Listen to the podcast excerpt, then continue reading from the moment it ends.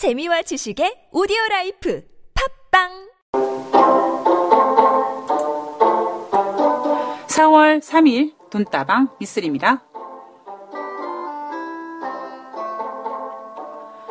만우절을 핑계로 소방서에 장난이나 거짓 전화를 거는 사례가 서울에서 한 건도 발생하지 않았다고 합니다. 왜 제가 이렇게 뿌듯할까요? 물론 경찰서는 허위 신고가 몇 개 접수되기는 했으나 지난해에 비해 크게 줄었다고 합니다.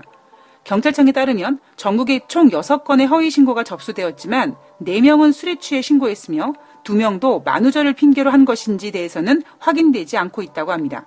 물론 이러한 배경에는 허위 신고에 대해 형사 책임을 묻고 민사 소송을 제기하는 등의 강경 대응이 있었기 때문이겠죠. 어쨌든 고된 업무로 힘드실 소방관 여러분들이 쓸데없이 고생하는 일이 없었던 2018년 4월 1일 만우절 정말 다행이라고 생각합니다. 돈도 중요하지만 건강도 매우 중요하지만 시간도 저는 중요하다고 생각합니다. 그 시간은요, 내 시간뿐만 아니라 다른 이들의 시간도 중요하며 특히 평소 위험한 일들을 해주시는 소방관 여러분들에게 1분 1초는 너무나 존중돼야 된다고 생각합니다. 돈다방 미쓰리 시작합니다.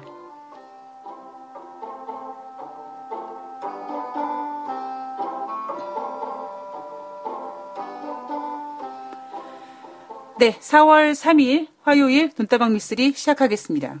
네, 사실, 사실 저는 이 기사 내용을 엄청 기다렸었거든요. 어, 분명히 이제 만우절이 끝나면 뭐 올해 만우절을 맞이해서 뭐 소방서에 전화가 몇 건이 걸렸고 그래서 소방관들이 뭐 출동을 하고 경찰서에 어떤 허위 신고가 얼만큼 뭐 전화가 걸려왔고 이런 분명히 통계가 나올 거라서 과연 2018년도 올해는 만우절이 어떻게 넘어갈까라는 부분에 있어서 은근히 좀 걱정도 했었고요. 그리고 사실 좀 기대도 했었습니다. 그런데 어, 물론 경찰서에 허위 신고가 접수된 거는 뭐 6건이라는 뭐 음, 5개 T 정도 남았지만 이 소방서의 장난이나 거짓 전화가 걸리지 않은 부분에 있어서 음, 저는 정말 뭐 다행이라는 생각이 들고요. 뭐 아무리 형사 책임이라든가 뭐 민사 소송 같은 어떤 그 강경 대응 때문에 위축되는지 모르겠습니다만 뭐 필요하다면 이런 거라도 해야 되지 않겠습니까? 네, 제가 어제 방송에서 어 길에 그 굴러다니는 어떤 그 캔에 대해서 말씀드리면서 만약에 어떤 법적으로 굴러다니는 캔의 회사에서 그 굴러다니는 어떤 그 비용 처리를 하게 한다면 과연 그 기업들이 어떠한 아이디어를 낼까라는 부분에 대해서 말씀을 전해드렸었죠. 제 개인적인 생각을 전해드렸었는데 물론 어떻게 생각하면 진짜 얼토당토하는 이야기이기도 하지만요.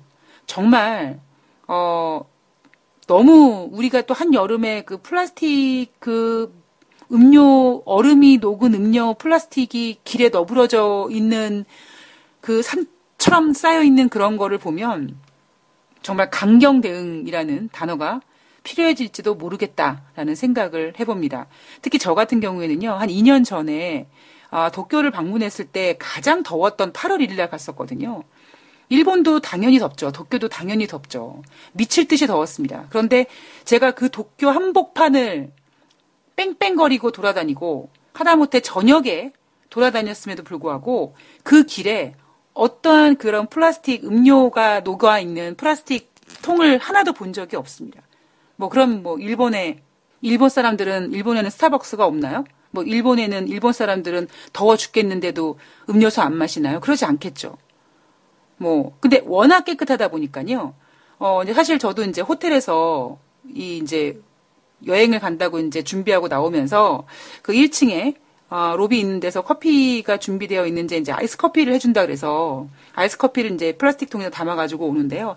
이제 다 먹고 그다음에 얼음까지 아그작 아그작 씹어 먹고 그리고 이제 빈통을 들고 다니는데요. 워낙 도로가 깨끗하니까 이거는 뭐 그냥 어디 좀뭐 쓰레기 하나 그냥 한 두세 개 있으면 아 저기다 버려도 되나 보다라고 이게 되는데 워낙 깨끗하다 보니까 하루 종일 들고 다니다가 예, 그 쓰레기통에 버렸던 그런 기억이 납니다.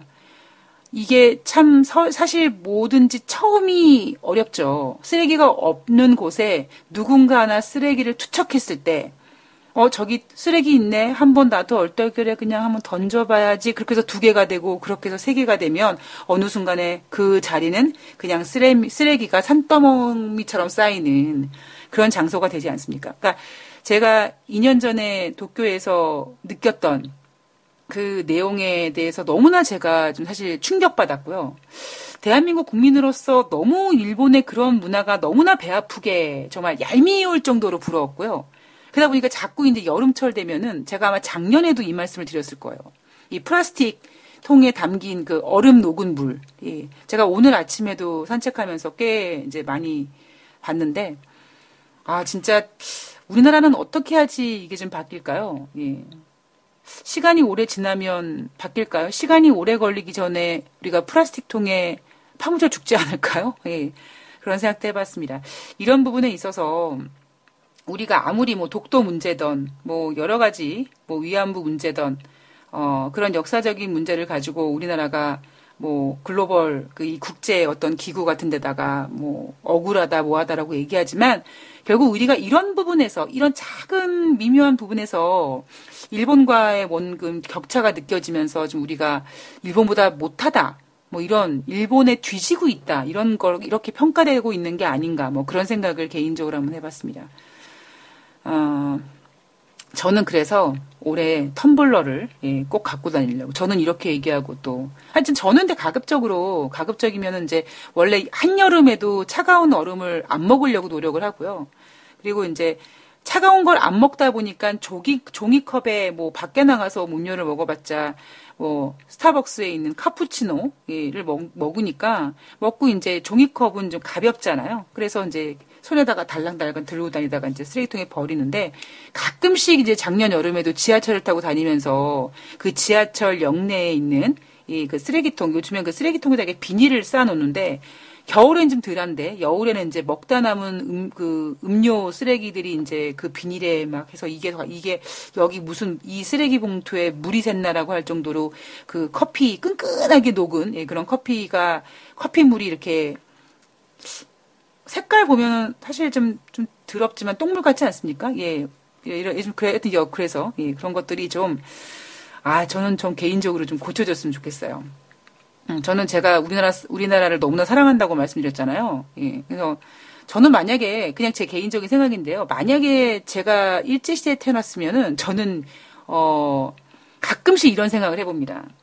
어, 야, 너, 약간 좀 편하게 친일파 이런 식의 살래 아니면은 그 뭐라 그럴까요? 그, 그 독립운동 할래?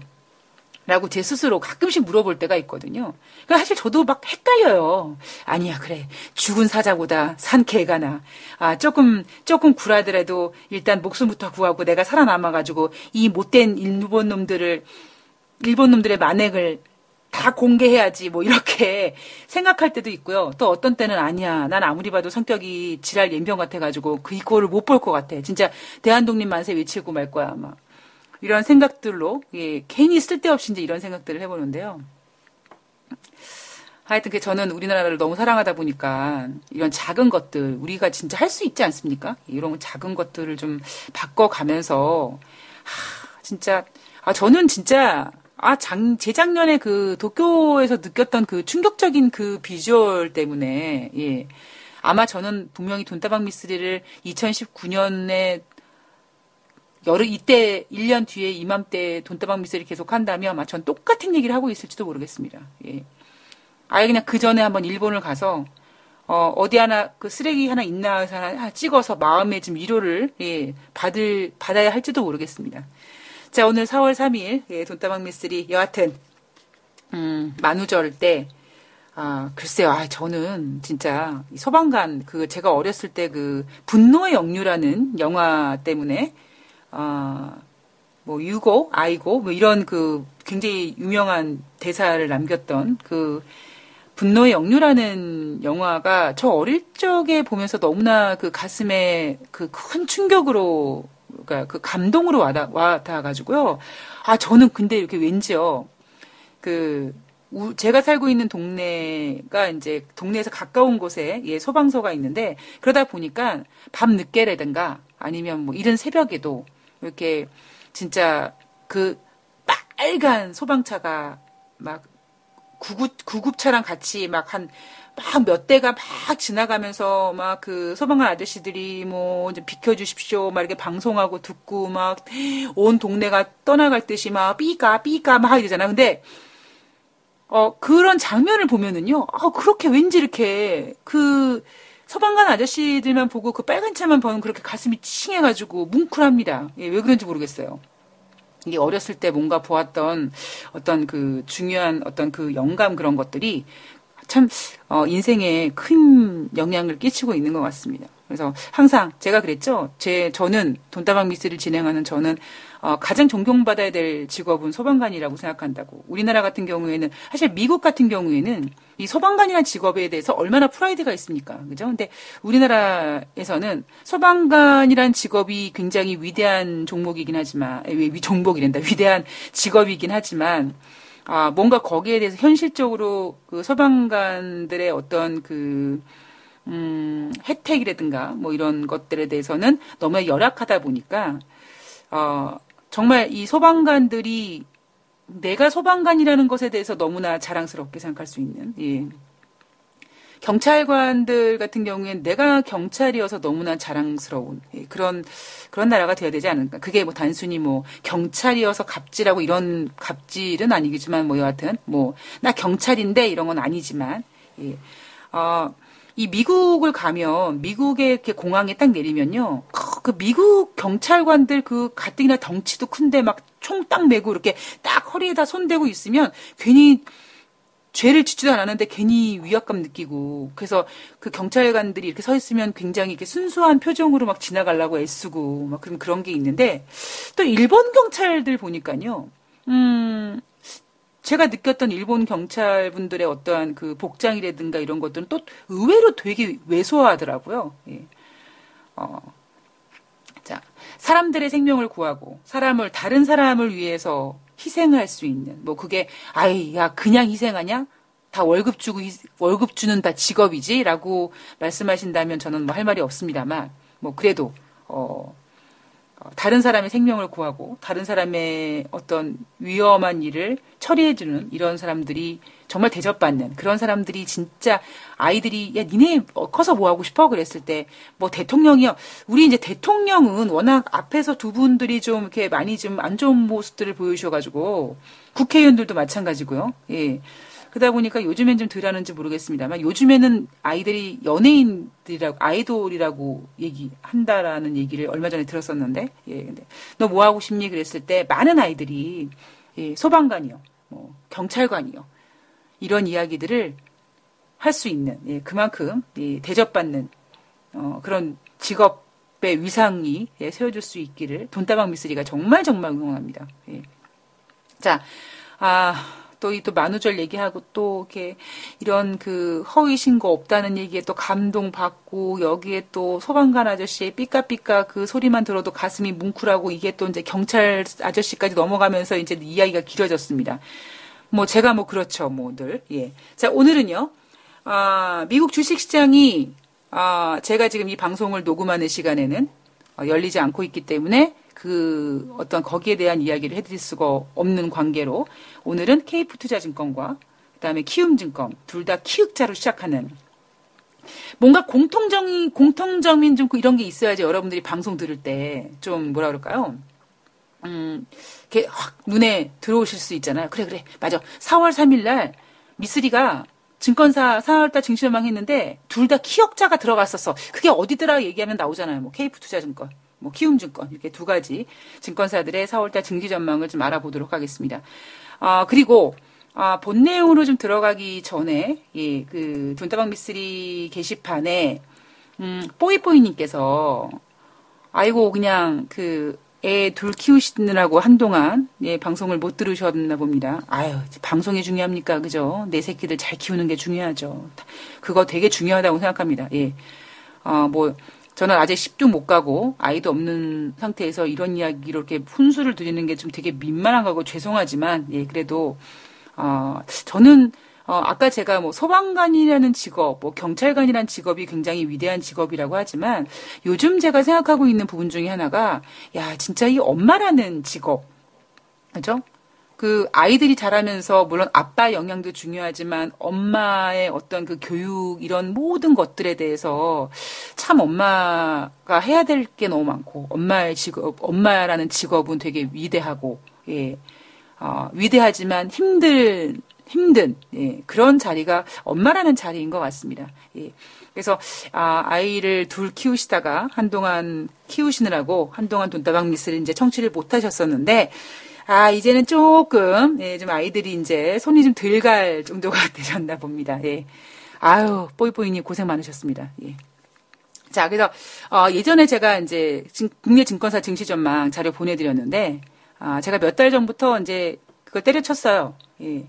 어, 왜 때려쳤냐면, 여러분들 아시잖아요. 국내 증권사 증시 전망, 어, 우리나라에 없는 그 한겨울 뭐 벚꽃인가요? 예, 그것처럼 그 꽃말처럼 이 냉정이라는 그 그런 보고서를 볼 수가 없어서 그래서 어느 한 순간부터는 아 그래 올라간다 내려간다 이 중요한 게 아니라 무엇을 이렇게 초점으로 이야기를 풀고 있는지 그것만이라도 좀 전해드리자라고 해서 방송 중에 예, 특별한 증권사들의 어떤 그런 이슈들을 좀 짚어드리려고 노력을 하고 있고 어, 국내 증권사 증시 전망에 대한 요점 자료는 제가 만들지도 않고 방송을 해드리지도 않고 그리고 이메일로 보내드리고 있지도 않습니다. 대신 어, 그 제가 그래도 지금 하는 일은요. 그 국내 증권사들이 내놓은 보고서들 중에서 야 요거는 아주 어렵지도 않고 요거는 구, 어, 개인 투자자분들이 좀 읽으면은 좀 어좀 어, 괜찮겠다 도움이 된다라는 그런 자료들은 좀 있습니다. 예, 근데 제가 최근 들어 이제 뉴욕 주식 시장에 대한 이야기를 집중적으로.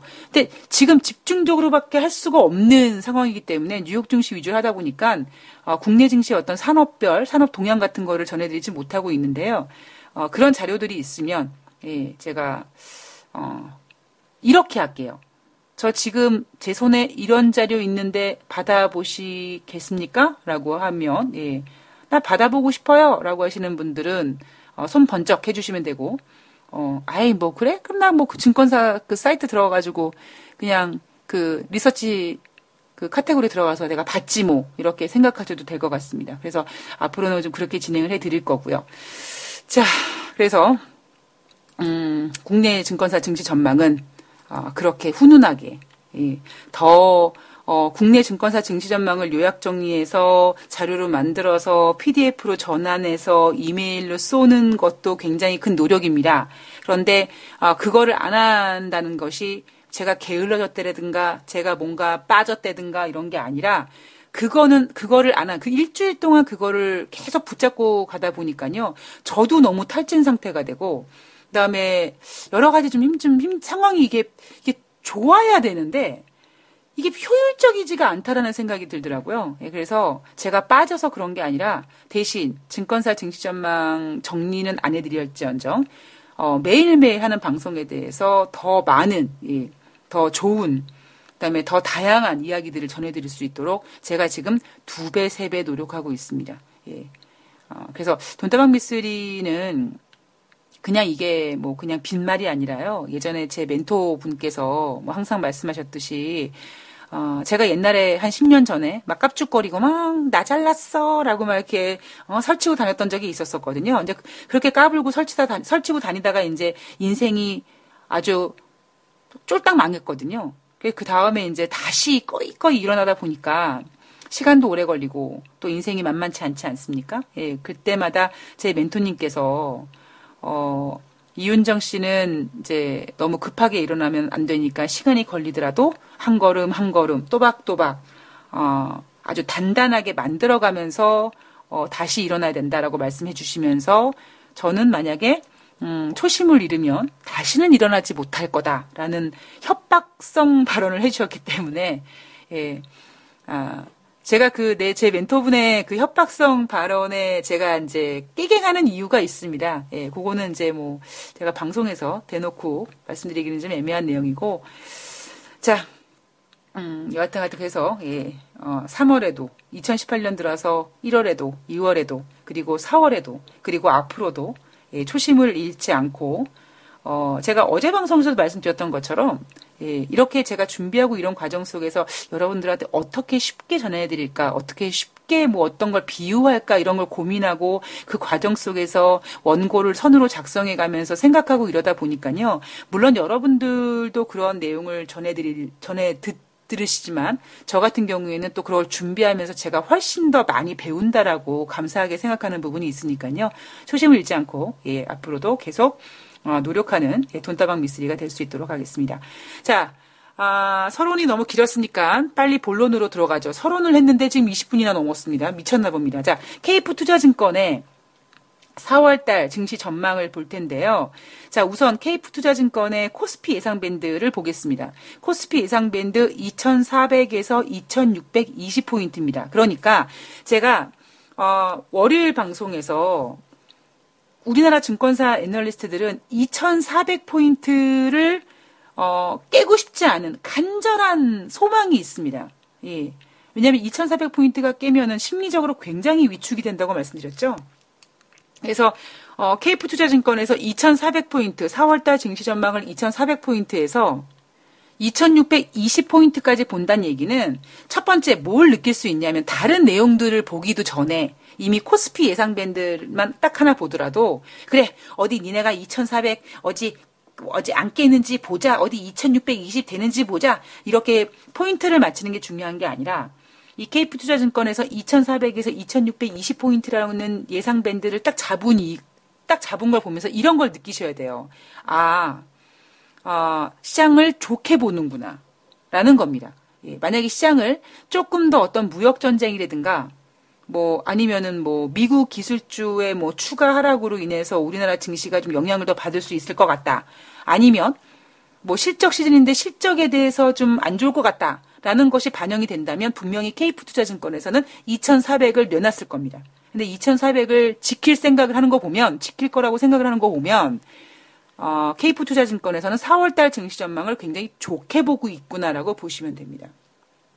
제가 여기서 어, 굉장히 좋게 본다라는 거에 대한 굉장히는 약간 좀 오버할 수 있는데요. 어, 제가 오늘 내용들을 좀 뚝 들으시면 아, 왜 미쓰리가 케이프 투자증권은 어, 굉장히 좋게 보는구나. 라는 것을 좀 느끼실 수 있으실 것 같습니다.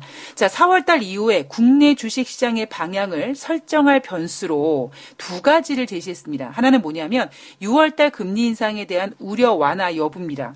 대, 대신 뭐냐면 미국 경제가 좋다라는 전제 하에서 6월달 금리 인상에 대한 우려 완화 여부입니다. 굉장히 어려운 겁니다. 어, 뭐 이런 거 있잖아요. 어, 뭐, 싼티 나지 않게 고급스러워야 되며, 뭐, 엘레강스 하면서도, 어, 클래식해야 되고, 뭐, 섹시하면서도 고귀해야 되고 뭐 이런 이거 얼마나 어렵습니까? 그죠? 그러니까 마치 이런 느낌인 거죠. 그리고 두 번째는 바로 국내 상장사 실적 추세에 대한 기대 회복 여부입니다. 자, 아까 조금 전에 미국 경제가 좋다는 전제로 6월달 금리 인상에 대한 우려 완화 여부라고 봐야 되는데, 자, 아, 다음 달 다음번 FOMC는요, 바로 5월 1일부터 5월 2일까지 있습니다.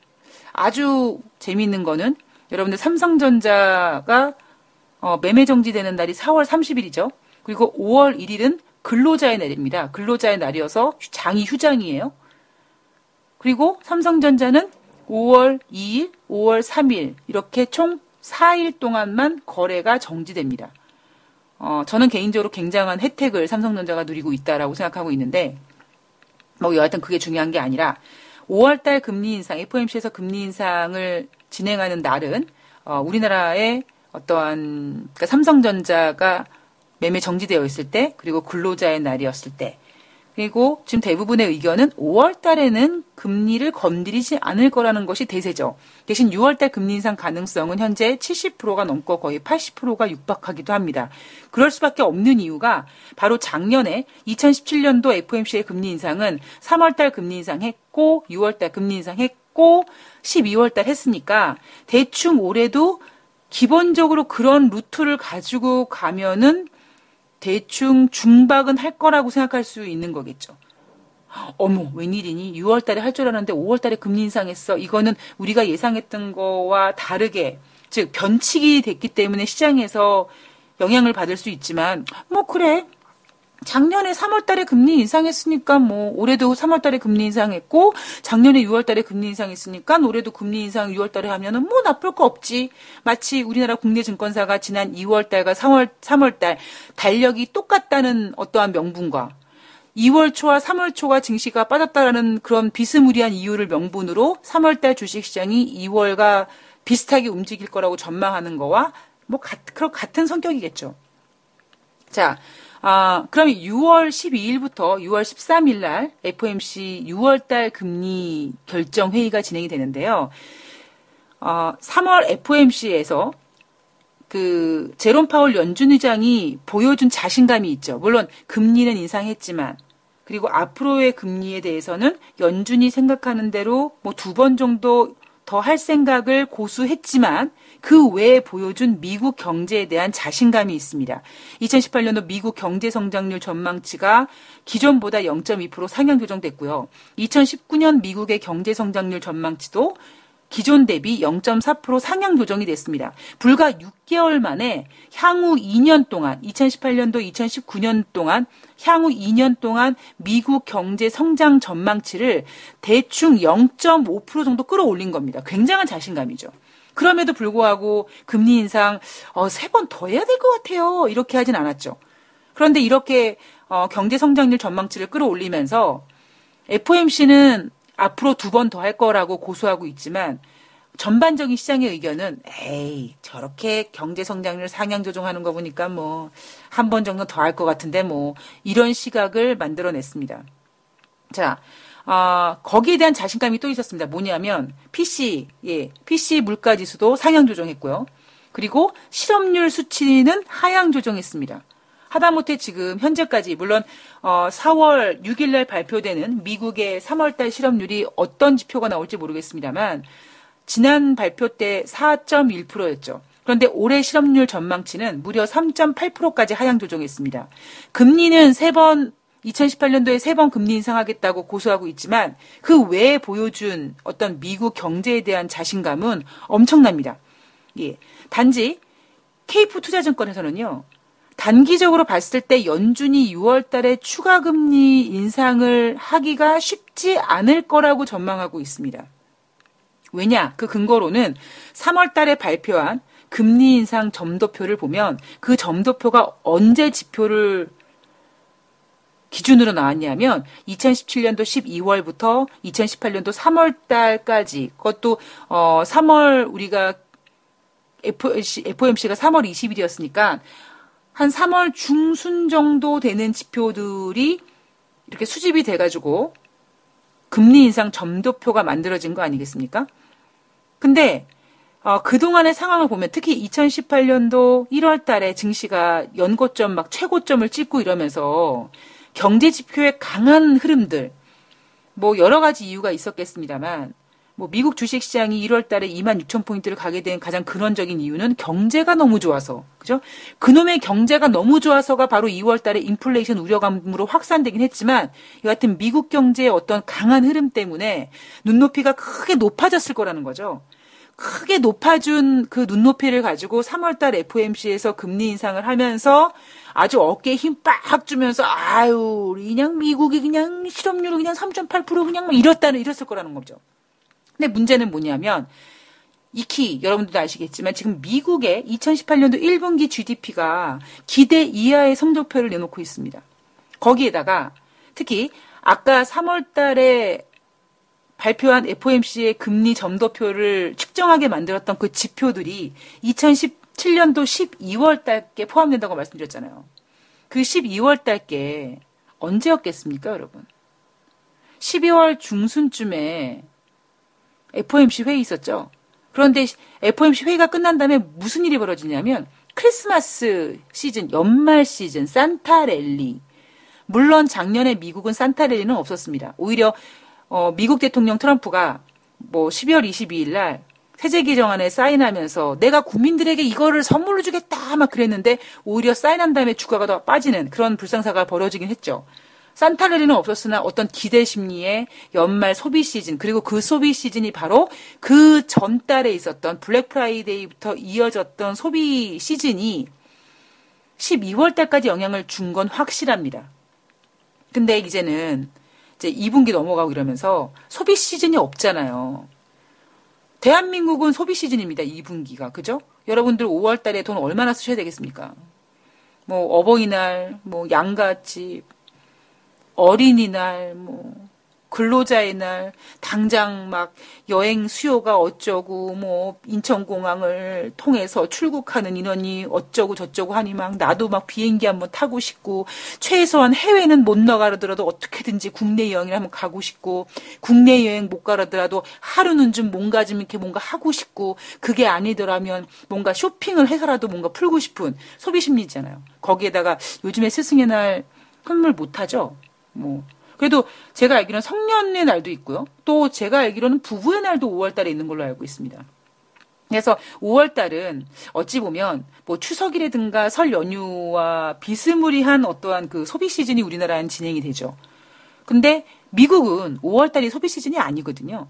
그러니까 지금 이 케이프 투자증권에서는 6월 달에 추가 금리 인상하는 게 쉽지 않을 거라는 겁니다. 제가 돈다방 미스리가 여러분 뭐라 그랬습니까, 올해? 올해는 금리 인상이 몇 번 하는 게 중요하지 않다. 뭐, 모건 스탠리에서 올해 금리 인상 다섯 번 한다고? 제가 목숨 거는 건 좀 그러니까 제가 제 프라이드를 걸겠다. 저도 약간 저잘난 맛에 사는 스타일이기 때문에 제가 프라이드를 건다는 건 되게 세게 거는 거거든요. 돈을 걸고 싶은데 뭐 돈이 없으니까. 근데 제가 모건 스탠리에서 올해 금리 인상 다섯 번 얘기했을 때 제가 웃기고 있네 그랬죠. 올해는 금리 인상을 몇 번 하느냐가 중요한 게 아니라 금리 인상을 할 거라고 예상하고 있는 그 달에 그쯤 돼서 미국의 경제 지표라든가 아니면 주가의 변동성이라든가 이런 것들이 과연 어떻게 증시에 반영되느냐에 따라서 그 증시를 바라보고 FOMC에서 금리 결정을 할 거기 때문에 물론 경제 지표도 하죠. 제가 그쯤에 됐을 때 어떤 상황이 뭐냐면 미국의 경제 지표가 지금 어찌되었건 둔화되고 있는 거거든요. 마치 작년에 여러분, 작년에 원래 많은 사람들이, 많은 전문가들이 2017년도 처음 금리 인상을 6월 달에 할 거라고 예상했는데 2월 달에 물가 상승률이 2.2%를 찍는 바람에 6월 달에 해야 될 금리 인상이 3월 달로 앞당겨졌고 그리고 3월 달에 금리 인상을 엄청나게 당당히 하고 그다음에 6월 달에 금리 인상할 때는 오히려 물가 상승률이 둔화되는 모습이 보였고 그럼에도 불구하고 6월 달에 금리 인상을 했는데 점점점 갈수록 가만히 있어봐. 미국 금리 인상 못하겠는데. 그래서 12월 달 금리 인상 가능성이 20%대 밑으로도 빠지기도 했었죠. 그래서 앞으로는 올해는 더더욱 금리 인상을 몇 번 하는 게 중요한 게 아니라 금리 인상을 할 때마다 과연 미국은 금리 인상을 해야 되는데 최소한 올해는 두 번을 더 해야 됩니다. 뭐 네 번, 다섯 번은 그거는 좀 아니라고 생각하고 대신 앞으로 두 번 더 할 때 어떤 물가 상승률이라든가 아니면 지금 뭐 올해 실업률 전망치가 3.8%까지 예상하고 있는데 이렇게까지 안 나온다면 시장은 또 어떻게 반응하냐면 가만히 있으면 미국이 좀 경기가 좀 둔화되는 것 같네. 경기가 둔화되는데 이거 FOMC에서 금리 올려도 되겠어? 이렇게 해석돼 버리면 아주 골아픈 상황이 벌어집니다. 그래서 올해는 금리 인상 횟수가 중요한 게 아니라 금리 결정을 할 즈음 됐을 때 경제 지표와 FOMC의 의사와 또 거기에 맞춰서 여러 가지 지금 뭐 무역 전쟁이라든가 진행되고 있는 이런 상황들이 얼만큼 증시를 변동성을 일으켜서 증시 때문에 금리를 인상하지 못할 상황이 벌어질 수도 있는 그런 경우까지 생각을 한다면 그런 변동성을 더 생각을 해야 된다라고 말씀을 드리고 있습니다. 저는 이렇게 말씀드리죠.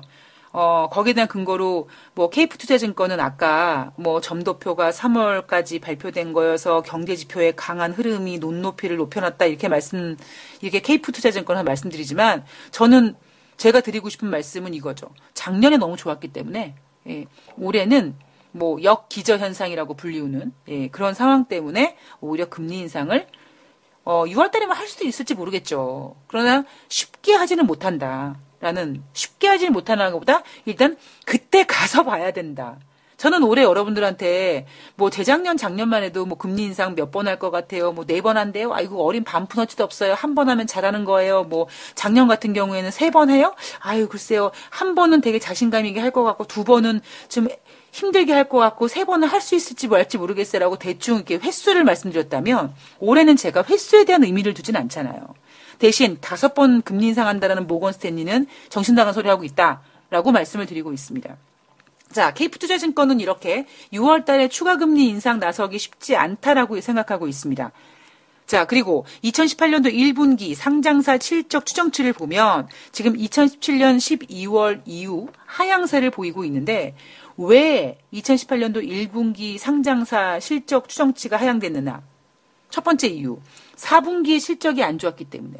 여러분 4분기 실적 정말 톡 까놓고 까놓고 얘기하면요. 어닝 쇼크였어요.